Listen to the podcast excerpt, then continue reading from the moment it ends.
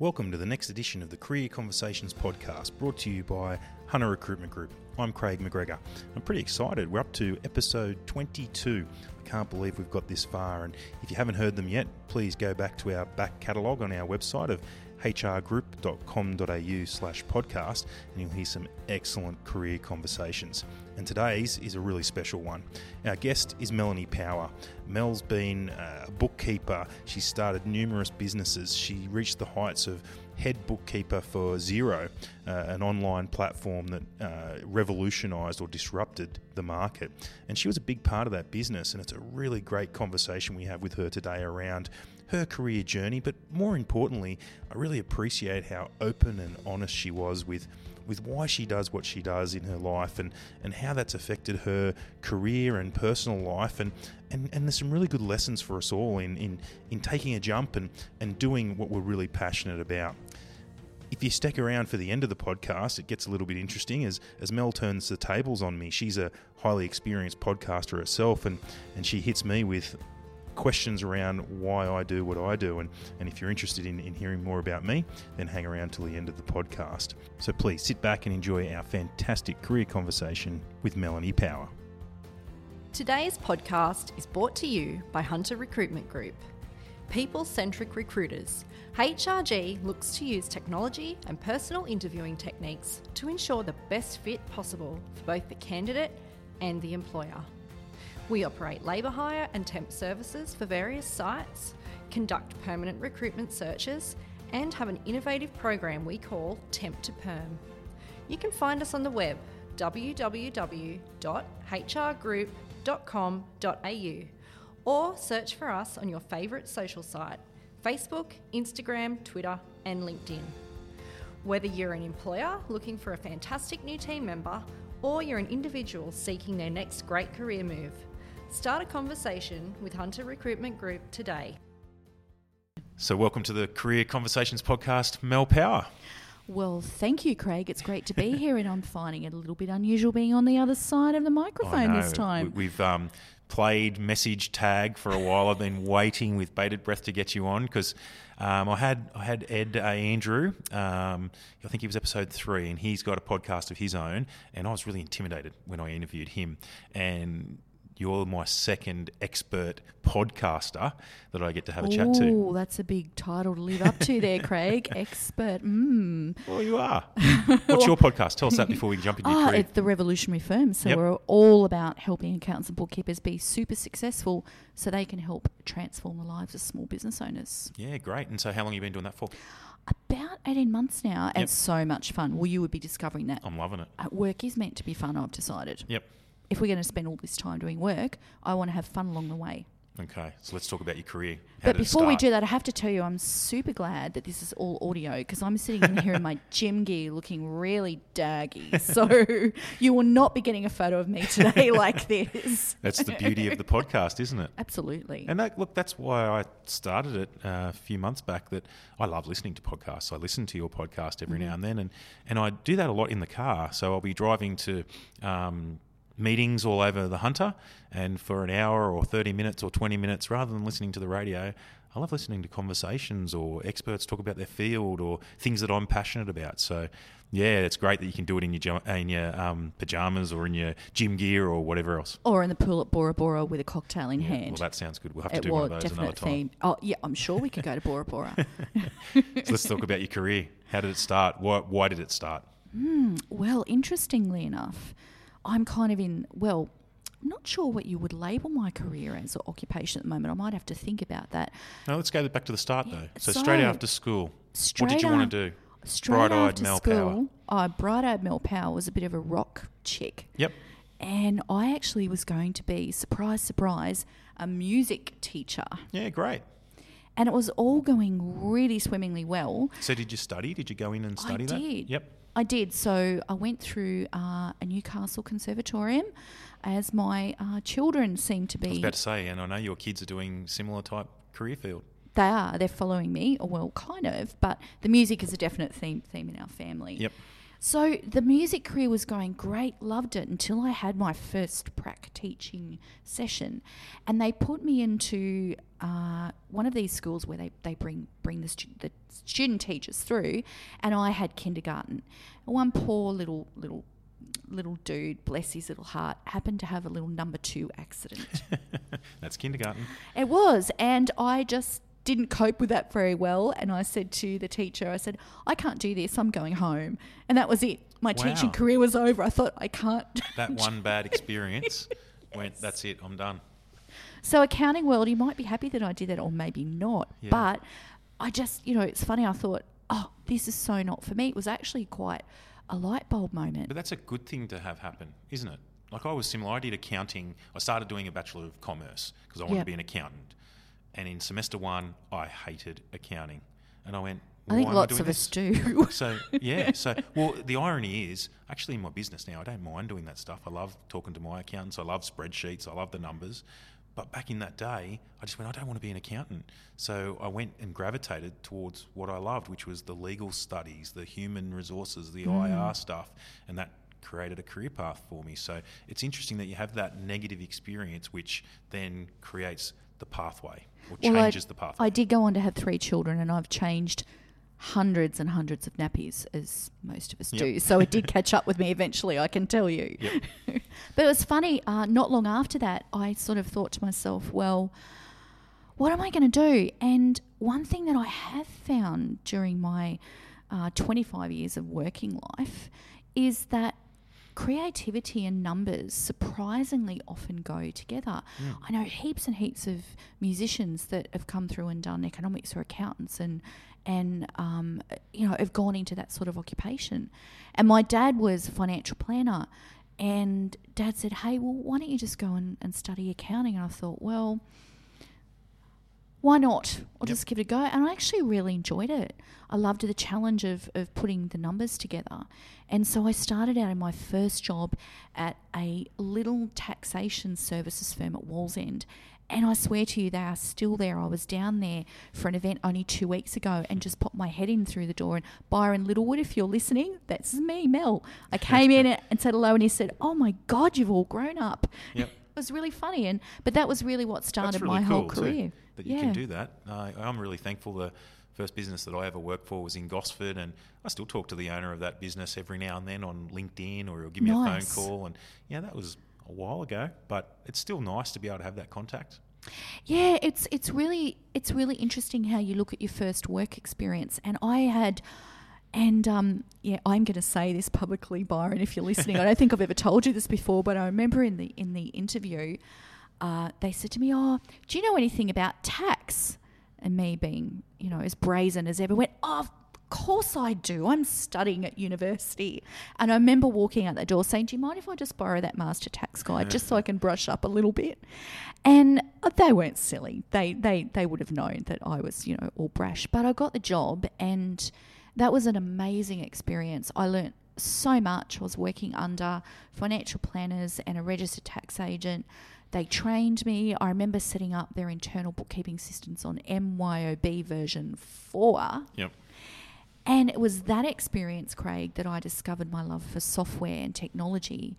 And I really discovered then that my passion was for understanding how systems can help make uh, small businesses be more effective and then leading to efficiency.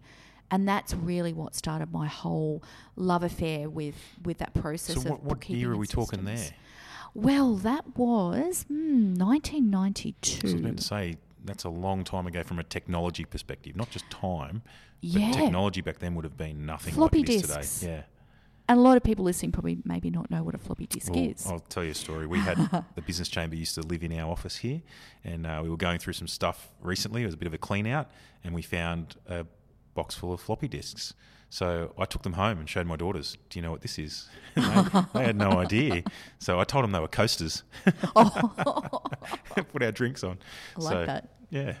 I actually think some of those old software programs uh, boxed up, maybe collector's editions Yeah, even absolutely. now. I've seen people post uh, boxes of MYOB versions right from start to finish on Facebook going, look few." what I just found. we had a few here.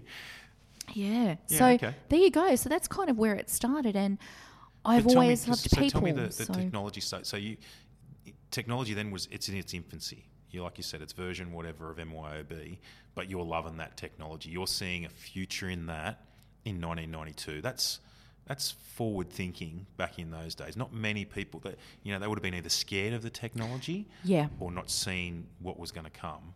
So were you just excited by it? Oh, absolutely. Because if you think about it, most small business owners were still recording things manually in, mm. in paper or very, very early versions of Excel.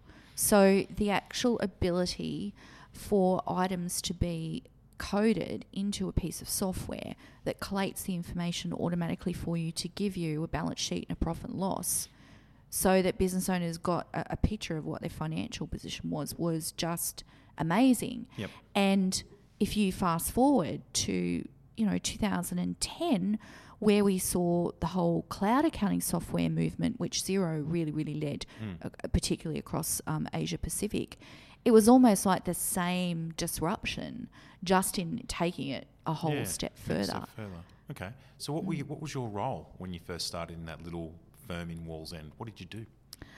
Mm, I made really good coffees. Started at the bottom, eh? Well, yeah, I did everything really, and I think I just supported the the team, Ben and Byron, that I, I were working for. Yep. They were great guys, and I would just say, "Hey, I've got an idea. This is what we should do. This is going to be better for our clients. Set the office up. Everything to do with just operations, making sure that things that we were doing that were client facing." And really focusing on that client concierge experience. That was really what I was passionate about. And I remember Ben coming back from from the pub, which is where, where a lot of the meetings Yeah. of small business happens. And he said, Still Mel, sometimes. I just met with one of our guys this afternoon. He said, "Where did you find that girl? I'm getting more backs in my more back in my tax refund than ever." And I said, "Guess what, Ben? My computerized accounting system is working." Yeah. So So did you have to convince him, or did that convince him? Well, that was one of the early convincing. Yep. I just basically said, I'm going to prove this to you. And it was from there that, you know, it really sort of, I realised that there, hey, there is something really here that can really help So small step me back to music teacher Mel versus office management accounting Mel. Did you feel more passionate about this now? Were you, I've made the right choice? Yeah, I, absolutely. And I think that from a point of view, I could see that the skills that I were learning in an area of business that's totally different to jumping up on stage and hmm. singing a song or playing an instrument, not saying that they're not both specialized crafts. Yep. I saw that I could still actually help people, but just in a different way. But I also saw it, to be really honest, as a much more financially secure move, and that's definitely proved that. I mean, I, you know, I've got friends and my sons, and the life of a creative and a musician actor is tough. You're having to balance a lot of stuff. So, I definitely feel the pathway I took was the right one. I've been able to provide for my family, and I don't regret it at all. Did it also still, you're still passionate about music, obviously. Absolutely. So did it create a, I've got my work life and now my hobby is not my work life. So your Exactly. passion for music stays as fun, extracurricular, something that you just still love, as opposed to oh, I've got to go to school and teach kids, or it's your music becomes a job.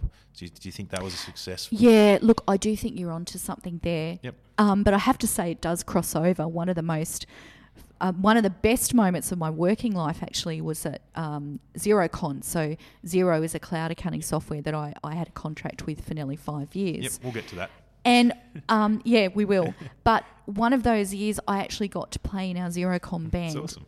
on stage with my boss, CEO of, of, of Xero Australia, hey Chris Ridd. That was just a fabulous moment um, where we had a whole team of musicians from the company get together. It was pretty super special. Did you just jam beforehand, or was it just a off the cuff Oh session? no, we had serious rehearsal bet. sessions. So rehearsal sessions at Baker Street Studios in Melbourne. Yep. The whole it was it was a really serious event. Good stuff. It was great fun. Okay, so step me through. So you're working at Wallsend. Mm-hmm. What happens next? Where do you move to after that? So this is where I think it actually gets interesting. Um, so my husband at the time, and I have had two husbands, and I've decided I'm not having a third because I'm definitely too high maintenance. um, we mo- he had a job in Maitland. Was- Power, the next bachelorette. if there's a p- spot for nearly 50 year old women, I'd be it. Um, we actually moved up to Maitland because he was working with a electronics company up here at the time. And the travelling got too much. And surprise, surprise, number one baby, Jonathan came along. And I said to Chris, oh, look, I just can't do the, the Wallsend, the commute thing. Uh, look, you know, it's time to, to move. So I had enough skill level at that stage to go, you know what, we can move up here. I'm going to pick up some bookkeeping clients. And that was how my bookkeeping uh, business was birthed. And so uh, you were doing this. Did you start this with the mindset of this being complementary or supplementary money, so that I can still be a mum? Exactly. Exactly. And it's really interesting that you say that, Craig, because within the bookkeeping industry, I think that's a lot of It how is. a lot of us have just kind of fallen into it. And it was great. It was fabulous. But then what happened next was that uh, my husband decided that we would open an electronics business. The business that he was working for closed down, and which was sad. But I saw an opportunity to say, "You've got all this skill, let's pick it up." So we had quite um, a large electronics repair business in Maitland for many, many years. Did they complement each other, your bookkeeping business and the electronics business?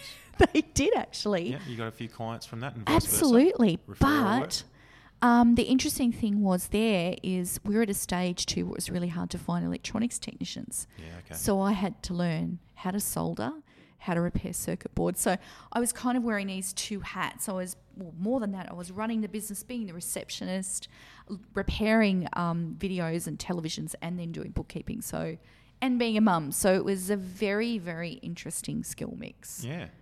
Learnt lots, I can tell you. Learnt, learnt lots. It was Okay. great. And then did you then transition into a more focus on the bookkeeping business, or what happened next? So, the life of the electronics business um, really came to an end in I was about 2000. to say, there's, there's none around anymore, is there? yeah, well, that's It's that's of an right. indictment on society. It's just a throwaway item now, isn't it? It is. And what started the curve of that really was the introduction of GST in 2000. So before GST came in, we had a sales tax, which was a standard 22% on all this stuff that you would buy. Yep. So the cost to buy a video or a television was actually much Ah. higher than what we could provide as the cost to repair an item. Yep. So leading up to that point, uh, my husband and I had spoken, and we just decided, look, the numbers don't don't add up. We projected it. I said, look, we have to get out now. So Well, what an yeah. advantage for your husband's business it was. having a bookkeeper or uh, someone who understood the numbers. Because most businesses would go, "Oh, "We'll trade out of it. This is okay. This is what I've always known. This is what I've done. We'll keep going," and they would have died. That's actually something. One of the big mistakes that a lot of business owners, you know, make Yeah. because they don't have access to those numbers or they don't necessarily how to understand them. They can't make those clear, informed decisions about what they need to do with their business. So it was advantageous for us. So at that point, we decided that um, my husband, Chris Burgess, hello Chris, if you're listening, um, who is the owner of Imagine Now IT uh, in Maitland. I know he's great. And we made the decision then, well, hey, we need to take advantage of this skill level you've got.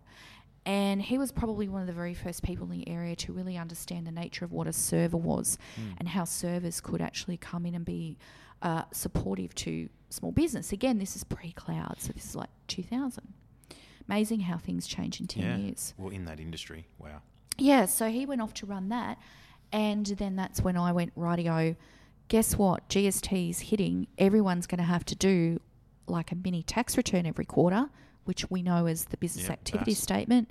It's time for me to start ramping up my service provision and learn how to get across that. And that's exactly what, what I did. Okay. So were you mainly servicing small business, medium business? What were you doing? small small businesses in in the Maitland area. This was my hometown. This is where we lived, and it was just basically word of mouth, uh, and also connections with with accountants. So once the word got out that you were te- technically savvy and you had the accounting skills to go with it, it was actually I was in quite high demand for the bookkeeping work, and then also for training. So I grew quite um, a large bookkeeping business then. We had, you know, up to eight or nine people that were out in the field and we were travelling, you know, up to sort of further parts of the Hunter into Muswellbrook. Because it was all desktop based, it was a lot of effort because you had to be on site site to do stuff. But that was a real, you know, boost to have such growth. But that was in about five or six years that that, that grew. So, So were you doing? Were you, do, were you doing more than just bookkeeping? Were you doing like outsourced payroll, or was there anything else that you were doing in that space? Yeah, so the payroll was definitely a big part of, of what we did, but the major thing that I did in that business was more really around setting up uh, technical systems. So coming and going, you don't have technology. So this So when you're saying how it can technology, you mean. MYOB, QuickBooks? Yeah, yeah, things like that, but also IT. So it was a great combination because Chris had the IT business. We were actually able to consult together. So we would actually look at a small business in a holistic view of how we could actually start to change things to help them become more effective uh, in providing their solutions to their customers.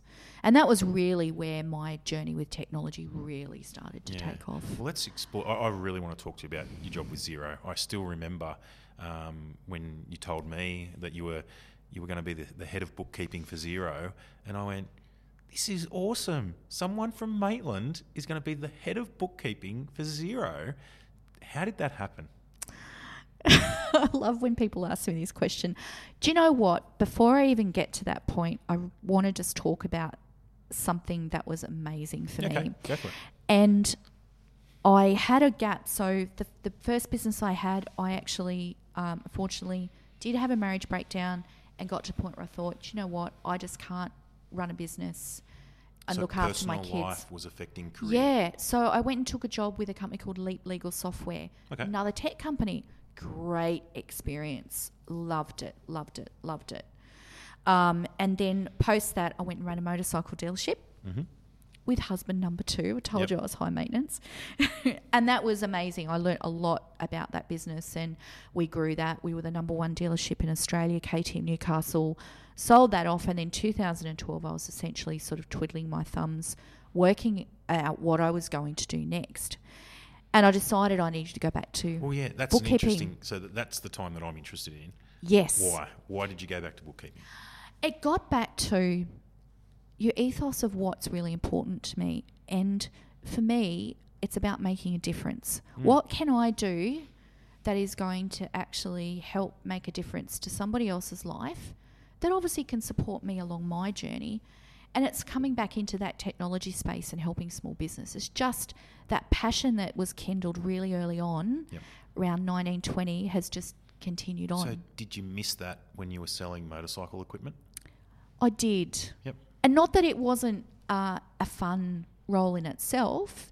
And that was very much supporting, um, that was my husband's passion. And he was really, really good at it. He was really good. But I did all the technology as part of that and set up a finance brokerage and kind of did my own thing in there and, and took it to, you know, ways that I could actually Yep. use my own Leveraging skill your level. skills. Yep. But the point that I'm getting to is I found myself back in 2012 with no clients. Yeah, How so am I going to start start this business? start. And I happened to find this little networking group called BNI, which is where I first met you. That's right. Yep. And that group was amazing. Mm. The confidence I got from that group on how I still remember doing my first ever public presentation, my 10 minutes, and I was so nervous. And I remember remember you getting everyone in the room and, and leading everyone around saying, Come on, Mel, you can do it. Mm-hmm. And so, for anyone in small business, BNI and, and your business chamber, get involved because you're going to get support from people to help you get all of those skills. Yeah. So that's what really there's so kicked much our things off. look, I look back at my BNI experience, and it's it's the incidental stuff that is so much more important than the actual business stuff. Like I still, to this day, so that was ten years ago when I started in BNI, and yeah. one of my first ever people that I met, and I tell him this story all the time. I remember standing in line, waiting for bacon and eggs, and chatting to Daniel Borg. Now, Daniel and I. Oh, we all love Dan. Hey, Dan. it would probably be it, it would be at least every fortnight if not every week we don't talk and sometimes we talk way too long because we just we get each other and it's that incidental relationship that's been built for the last 10 years that is just so much more important than any business we get out of it. But the confidence that you've got out of it, the confidence that I got out of it. Yep. Like I, you were just in the Maywell debate last last week. I'm so not a comedian. How cool is that? well, the year before, I was the MC of that debate, and I, I, I think people who went to school with me would go, "That's not the same guy." Yeah. And it's things like BNI that got me out of my shell and took me out of my comfort zone and, and made me grow as a person and as a networker and as a presenter and as a you know, public speaker to be able to do those cool things. So you're right. Like the best person in your space to talk about in that, that area is Mel Archer. Watching her grow was awesome. It was phenomenal. Well, it's, it's well, it gets back to that BNI group. I mean, I ended up having a business with Mel for a couple of years. Yep. Uh, I grew so from that first experience, went into um, a bookkeeping business again. You were in the group, but so was Mel Archer as the So you got a accountant, connection. and Mel and I just started referring all this great work to each other. We loved working with each other. We had the same ethos and philosophy around how we wanted to help our clients. And she is one of the most amazing coaches and mentors for small business that I've met. She has a really unique ability to put the words behind the numbers Hmm. And help business owners understand. And I, it's something I really admired about her. And from there, it grew. But it was that point, this time when I started the practice, I based it around technology, which was the Xero platform. And based on the confidence I actually got from BNI, I grew that business really quickly. And you actually got me my first employee. There you See, there you go. A family and community of people supporting people has just really led a lot to where I- where I'm now. And so, you know, I'm just so grateful that I've been able to be part of the Maitland community. It's contributed into my life in that way. Yeah, yeah, and that, and look, that is that's a great part of business, isn't it? I've, I'd forgotten about that, and uh, Yeah. yeah. you go, wow, let's. It's not just it's a spin-off effect of being able to help you find someone to help you grow the business, but it also helps that individual to feed their family, pay for their kids' sport, do all that sort of stuff. So it just is so connected, and it's great. So That BNI story I've told all around the world. mm, around excellent. how uh, if you'd asked if you'd have told me 10 years ago that now I'd be speaking at industry events in front of three or four thousand people all over the world, I would have gone, "What are you drinking?" like I would never have believed it. that's never awesome. believed it. And that was the Xero platform that really allowed me to to leverage that and really connect with an industry that I was particularly passionate about, which has been the bookkeeping industry. Yeah. So tell me, how does a bookkeeper from Maitland become the head of bookkeeping for Xero? Well, you put your hand up. Yep. So this was one of those things. Was it a job ad? Did you see a job It ad? was. Okay. It was. So I was already involved in the Xero Network and they were already using me for a few different things because of the success I'd had with my business. And I was on what we call an XPAC or a Xero Partner Advisory call. I was in part of the very first council that was formed for Xero, which um, our mutual friend Deb Deb um, Yep, Mirish. Mirish from Biz Synergy's actually been uh, on that last year. So you did great, Deb. And it was that call that um, the CEO, Chris, at the time said, Hey, we're actually looking to fill these positions. And he went through, and I thought, Oh man, this is a big call. I've just grown this business, but I want to do this job. Well, there's a great question. So you've got this conundrum of do I stay, comfort, growing a business, keep doing what I'm good at, or do I follow my passion and do something I really, really want to do? Should That's I a- stay or should yeah. I go to do do do do do do do? Well, it's yes. a tough, tough question. it was a conundrum and I thought about it for weeks. I talked to friends about it and I looked at the logistics and I actually talked to Mel Archer about it and I said, What am I going to do? And it was that time she said, Well, we just work together. You go do that, bring your business down here, we'll look after this. And, you know, I thought, I'm going to give this a red hot go. I believed in myself and I backed myself and it just I challenged myself and I've done things in the last 4 years that I never ever thought I could have ever have achieved.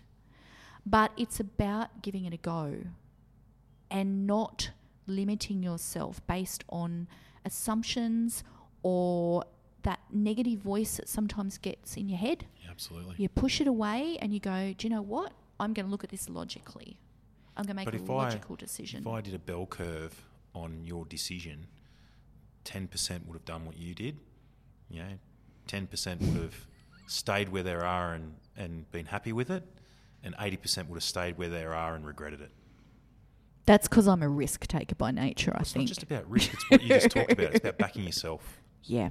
So, and I, I, I truly believe that that there's not that many people that have that innate or that confidence or have developed that confidence to go jump and do it. And looking backwards, what a great thing to do. It was. I mean, I was like, oh, how old was I at the time? 40, 40 just turning 44. So Yeah. at 44, it was like, oh, this is, a, is, you know, a big risk. And I just sort of took it and thought, you know what? I've just done that with a business. I never thought I could do that. So why not take it to the next level? And so I did, and I learned a whole lot of great skills. I learned about presenting. I started creating and writing. Um, Yeah, so tell us what, what is the job? What does Yeah. head of bookkeeper Xero mean? so I was engaged to actually help lead an industry, which is the profession of, of bookkeeping. And it was really around to lead them through a process of transformation. And that transformation is the fact that because of technology, it had disrupted the very essence of the way that we ran business. With technology, it was actually making it more efficient for small business owners, which meant, hey, that work's going to be doing, uh, can be done a whole lot quicker. So, what are the other things that we need to do now? So, it was leading them through that process of change, but then creating the educational tools. So, off the back of that, there was two major things I delivered as part of that project. One was the Xero agree practice program, and the concept of that was to help bookkeepers double their turnover in a year. So we delivered that program three times over three years, and the and the So average. how are you doing that? Are you are you acting like a business coach for Yes. bookkeepers? Yes. So the results from that were that within the six months period of the program, their turnover had increased on average by 47%. So we had a lot of success with that, and a lot of the bookkeepers that have come out of that program have gone on to be. So was there know. a cost to if bookkeepers are growing their business fifty percent? Was accounting firms losing their business by fifty percent? Was there a cost somewhere else? Well, it's interesting because a lot of the accounting firms weren't actually doing the bookkeeping. Hmm. So that was what the industry, the bookkeeping, has been doing. But what's happened now is that through this shift, we've got bookkeepers that are realizing, hey, and I'll use Deb Mirish as she's the perfect example. Mm. Deb's not just a bookkeeper; Oh, it's a service that that's Mm. right, service that she provides. She's I call her an, an outsourced CFO. Yes. And she's just a good egg to go with it. um, so it's a perfect example, and and Deb, what the service that she provides actually complements a lot of firm. the larger accounting firms. So, but, the, the- what I was sort of getting at is we, you, we, you've Hmm. used the word disruption. So it's Yeah. disrupted the industry. If there's a growth somewhere, was there someone? Was there a pocket of the industry that were no, this will never work, or oh, uh, absolutely, you know, and they're still were- there. Yeah, okay. They're still there, and so those it's still a challenge to grow that space. So so you're still They may not. Yep.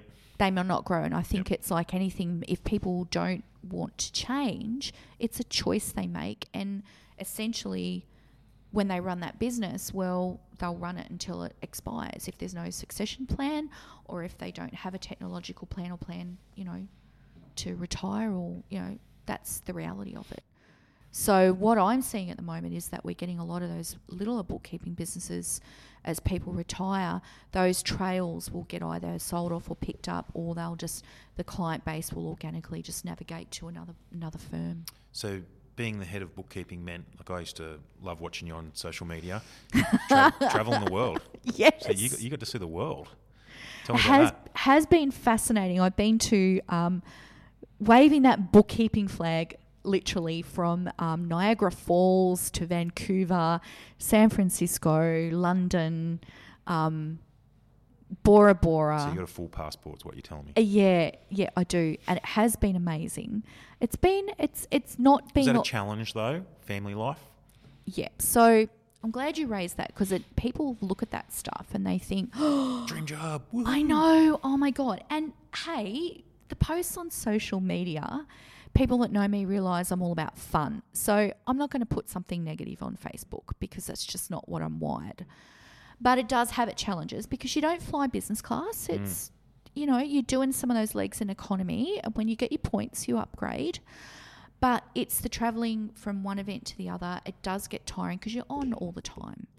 And I missed my family. And to be really honest, and, and I'm going to be personal here, that's probably one of the major reasons why my second marriage broke down. Hmm. And there is a sacrifice to be made. And I, I guess that was part of me working through, well, you know, what's what's important to me. And I think I just wanted to go hard, hard at, hard at the career. So I definitely don't have it all together. And there definitely are downsides uh, of that. So I'm definitely, obviously, I've moved on from Xero now, and that was that was a choice. I moved So tell me about that because yeah, like as an outsider looking in, like I, I would have seen that as the perfect Mel Power job. this is Mel. Power. This job was written for Mel Power. The, the, why is she leaving? That that's you know as a career consultant or professional, I look at that and I go, what's what's the why? Why is she leaving? Another really fabulous question. Do you know what? It actually gets back to what we very first talked about my why. Hmm.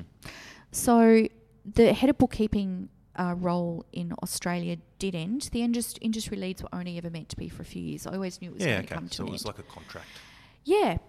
And Xero uh, actually moved me into a global role for a period of time uh, because I'd planted all of their um, Facebook and digital communities and ran those and grew those, which was which is fantastic. But it got to the point where I felt that I'd reached the limit of the impact that I could actually make in that role. I felt that I'd moved it to a point where it needed somebody else to come in and actually maintain it now. I'm a builder and a creator, and I knew that I needed to actually go back to doing something that was going to be more impactful. Yeah, great. So, out of that, I decided to create a coaching and mentoring course for accountants and bookkeepers, which is the whole revolutionary firm concept. So, it's taking all those concepts um, that I So taught did this earlier. seed get planted while you were still at Xero? So were you thinking about this, executing this? This is what I this, my why is, you know, that pathway. I'm still in this role, but I want to do that. Did that start earlier, or did it come at the end I of think Xero? I think it grew towards the end, and you know what's really lovely is that Xero have- been the most amazing company to work for. They have nurtured me, they've empowered me. Everything that I've done there is all about making life better for the partners. So, publicly Xero, you're amazing. If anyone thinks about working for that company, grab it Go with for it. both hands and go hard. Um, but it is all about making a difference. And it was just the conversation where I said, Do you know what? This is what I'm passionate about. And Rod Drury, the founder, said something really poignant to me. Actually, it was on the first day of my role in Xero. He said, Mel, I want you to take this role and do the best work of your life and Mhm. keep doing the best work of your life. Awesome. So as it got to the end of my tenure, I realised that for that period I had, and I really had done the best work of my life. But I was ready to go on to this next chapter where I could be more focused in the way that I was working with people. Because. I look at the, like I'm not a bookkeeper, but I Mm. look at, and I was really fascinated. uh, Mainly, my, my interest probably got sparked when Deb won her big national award. And that was so exciting. I was sitting right Yeah. beside her when that happened. So the posts that she put up, and then the posts that you put up about Xerocon, like that's a great example. Like you look at Xerocon, that's not bookkeepers. I, I know bookkeepers. They're not cool people at a Xerocon. Yes, we are. So, but- so that's you're not just disrupting the market from a technology perspective. It's how people think about bookkeepers through the power of social media and, and what you're doing. That those things that would have been fun uh, uh, for me. That would have been fun. It was. Yeah. It, and it's still fun. I mean, I'll be back there again this year. And, you know, just because I've moved. But you built that. That's what I'm saying. So you were a part of creating that, yeah. building that, but now you want to go and build something else. Yes. Yeah. It is it's it's probably extending on on that movement of, of bookkeeping essentially. And you know, at the end of the day, you know, Xero is a software company and they, they, they've got a specific focus about what they do. My focus just shifts to more around So- what I could do around helping the individual. Let's go back to crossroad question number two. So Ooh. again, you're Yep. in this role at Xero, which Craig McGregor's thought, wow, this is Mel Power in a nutshell. To I've got, is that really what I want to do? Do I jump again and go and do something else? Jumping again, eh, do you think you've got the confidence or the ability to do that because you jumped before? Yeah, was do you it know, scarier the second time? It was, and I'll tell you the light bulb moment. I seem to have these light bulb moments, and the light bulb moment was actually, I was at a Xerocon. It was in Austin, in Texas, and I, it was Christmas time, and I was sitting there in front of the fireplace. It snowed in Texas. Can you believe it? Wow. When I was there, I was, of course, it snowed because I was there. um, and I was just sitting. I was having a margarita, as you do in Texas, just sitting there. I was waiting. The team were arriving the next day. I was having some quiet time, and I looked at this and I went. Oh my God, Mel, you have the perfect world. Like, this is amazing. And you know, and I sat there and I thought, I'm just not quite being challenged. And it was then I Well, it wasn't what you wanted. yeah, I'm one of these people that likes a challenge. But the thing that was really interesting, as much as people think the global stuff is exciting, I have a real passion for home. Maitland's my home. This is my community, the people mm-hmm. that he I was missing my community and I knew I needed to come home. So I had to find a way to do that. So Cool. I thought the revolutionary firm, Well, before you move on to that, let me tell you mine. oh, So I had something very, very similar. It wasn't in Austin and it didn't involve a margarita. I was sitting in Dubbo and I was eating a box of noodles. And I was a oh. traveling salesperson at that time. And great job. And people looked at it and went, cool job. You get to travel to New Zealand and South Australia and New South Wales. So I didn't get to go to Austin and Europe and those places. But I got to do some pretty cool stuff. But I was sitting in, in Dubbo eating noodles going, I just want to be home with Amy and my first daughter. That this isn't what I want. And I went back to the, the office that next Monday and said, okay, you got to put me back in the office or I'm gone. And they went, nah, this won't happen. And two weeks later, I got another job. That was my light bulb moment. It changed my life. So, yeah. it's the It just- important stuff. I didn't want that. So, you realize what's important. Now, unfortunately for me, my marriage already broke. And for anyone listening, take this as a lesson because I can tell you this is one area I stuffed up. I should have realized the warning signs and I should have made changes and I didn't. So I've learnt from that. But um, my family and my community, like my parents, my Yep. friends, my kids, that's the number one thing. That's what's important.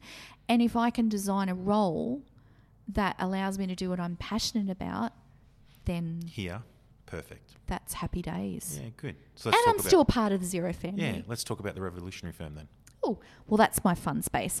So, the Revolutionary Firm is a global movement, even though it's based in Maitland. It's a digital Oh, community. we can do global things in Maitland. I know, look at us. Uh, it's a digital community designed to connect uh, initially 100,000 accountants, bookkeepers from all over the world in a community that are all about helping small businesses transform through technology, through advisory, through all the great stuff that accountants and bookkeepers can provide. And off the back of that, I've developed a coaching and mentoring So- program. I'm going to put my dad and your Mm. dad's hat on. Mel, how are you going to make money out of that? Very interesting question. It's creating the right product and being able to deliver one to many. So, and like any business model, you've got to actually look at it and go, rightio, this is my movement, this is the cause. Then what's the next part? So we have a have a couple of different programs, and there's one program which is a high value program where you get access to me. Um, there's a middle stepped program, and this is the, this is the concept of packages and value based selling, which is what we teach. A middle based program, which is uh, group mentoring on demand content, and then we have um, a program that's specifically designed for accounting and bookkeeping students that have just been qualified that are coming out thinking about going into business. Okay. and it's you know again on demand they come into a community. So i've created products that are scalable and one to many. So can can you do that without the credibility that you got via the job at Xero? Very interesting question.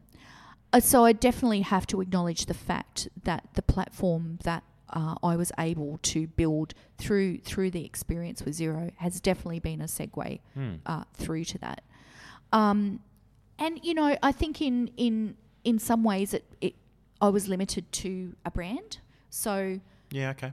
the education and training now is essentially we're not affiliated with Yep. any brand. Whilst ever I'm always going to love Xero. I mean, how can Yeah, how yeah. can I not? It's, it's part of my my story. But it definitely it definitely was a great experience, and I think that when you go into any role, to any job, whether it's a job or a business, you do have to think about what is the succession plan? What skills can I build through this opportunity to take me on to the next one? Now, a good employer like Xero was absolutely empowered me at every step of the way Hmm. to do to build increase my knowledge increase my skills they know that their people will come through and then go out the other end that's the nature of business but the culture that they've built in that company has enabled me to come out the other end more highly skilled and able to develop things that I would not have been able to develop had I not had that experience in that job. Okay, good stuff. Well, I wish you mm. good luck in this new venture. Thank you. It's going to be fun. All right, we have a time machine in our podcast, the Career Conversations Time Machine. So we're going to rewind the clock to 20 year old Mel. what advice would you give 20 year old Mel given what you know now? Buy more bass guitars, and I should have bought the grand piano way earlier. Yep. Don't get married.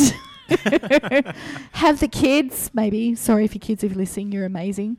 Um, no, the one advice I would have is make sure you do the work life balance thing because I haven't been really good at that. I'm a bit of a bit of a driven individual and I tend to go pretty hard. If I could have changed it, I would have just taken the accelerator pedal off a little bit and just lived in the present moment a little bit more. Yeah, okay. It's good advice. And that's my advice to me moving forward. Yep. Very good. So you're going to live by that now. Absolutely, we're trying really hard. I have been to the gym today, so that's a really good start. Good stuff. Good Yeah. balance. Good Excellent. stuff. So I'm going to catch you at the end of this. Yep. You want to take over my podcast? I do, I do, because I've just rabbited on about my stuff, which I've never really talked about this story with anyone else. So there you go, you've got an exclusive. um, tell us about you. I mean, you've hinted a little bit about some of your why, and you've been a very inspiring person to me. uh, Obviously, very early on.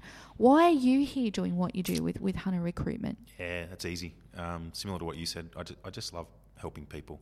Um, it's those stories, and you forget. And um, Ames and I, uh, my wife and I, talk about this a lot. When you forget about why you do what you do, things don't work. So you mentioning today about that little piece of recruitment that I did for your business and how that changed your business, me forgetting about that is critical to me not doing my self right. And I'll share a story with you.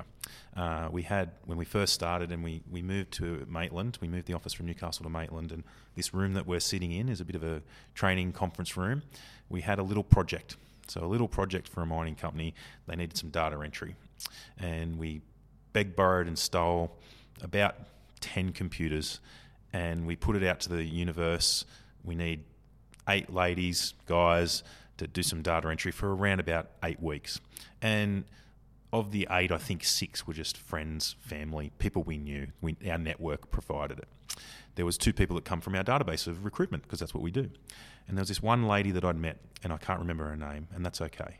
But um, she'd come out of Steggles. She was working in a chicken factory, and she tried to better herself. She went and did a Office Admin Cert three, uh, and she couldn't get anywhere. She couldn't get a job. She'd been for multiple job interviews, couldn't get a start in that industry. And I said to her, "Great, take some annual leave or long service if you've got it. Come and come and just we'll give you some experience." And she went, "Great, I'll take that," and grabbed it. And she did about yeah six to eight weeks work for us. And then she was gone. She was out of our lives. That's what labour hire is. Me and Ames are wandering through um, Woolworths about two years later, and this lady that we didn't remember and couldn't recognise stopped us and said, "Oh, I just want to say thank you. You won't remember me, but you gave me six weeks' work, and that was on my resume and was a springboard to me getting. Wow. I'm now in my dream job. I love what I do.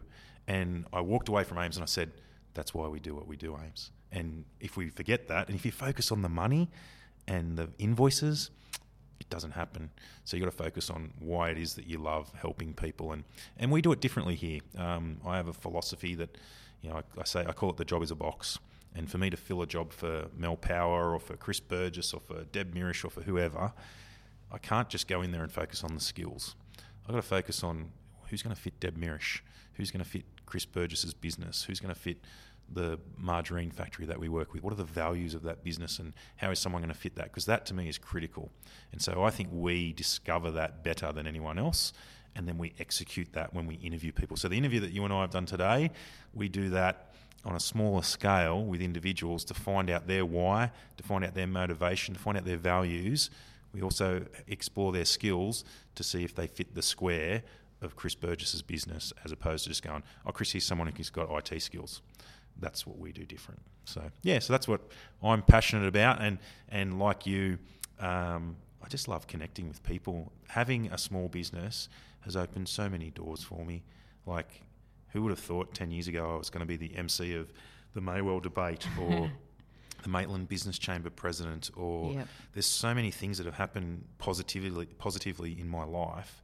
Um, doors open, opportunities come, just because I have a business and I get those that chance. So yeah, I wouldn't change it in any way. So yeah, that's me.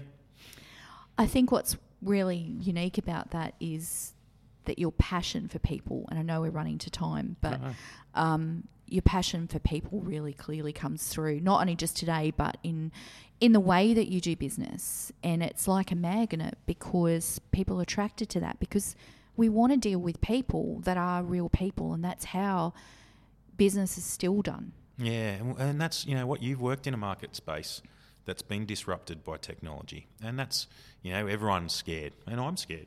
How will recruitment fare? Is there an Uberization of recruitment coming? How will Craig McGregor's business model work mm. in that mm. space? So yeah, we have to stay ahead of that, or we have to acknowledge that that's coming.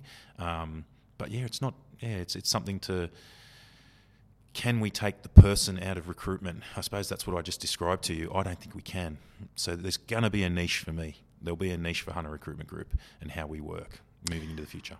I think I should have you on the Revolutionary Firm podcast to talk about that. I think that's a highly interesting topic. Yeah. So would you like to come on? Sounds good. Let's Done. do it. It's a date. Excellent. Well, thank you so much for interrogating me at the end. Thanks for being so open and honest during the. Oh, it's a bit scary when you're podcast. vulnerable like that, and everyone's going to listen to it. Oh well, it is what it is. Yeah, no, it was a great story. So thanks for coming on the Career Conversations podcast. Thanks, Craig. A big special thanks to my guest today, Mel Power. Uh, I really appreciate how passionate you were and, and how open and honest you were in our conversation. If you'd like to learn more about Mel, uh, you can find her on Facebook and some other socials, and we'll have those links uh, on our webpage at hrgroup.com.au slash podcast. Uh, you can also look her up in her new business, The Revolutionary Firm. Just Google that name. Uh, if you like this podcast, please go to our website and have a look at our, our previous episodes and, and have a listen to some great local people and hear their career arcs.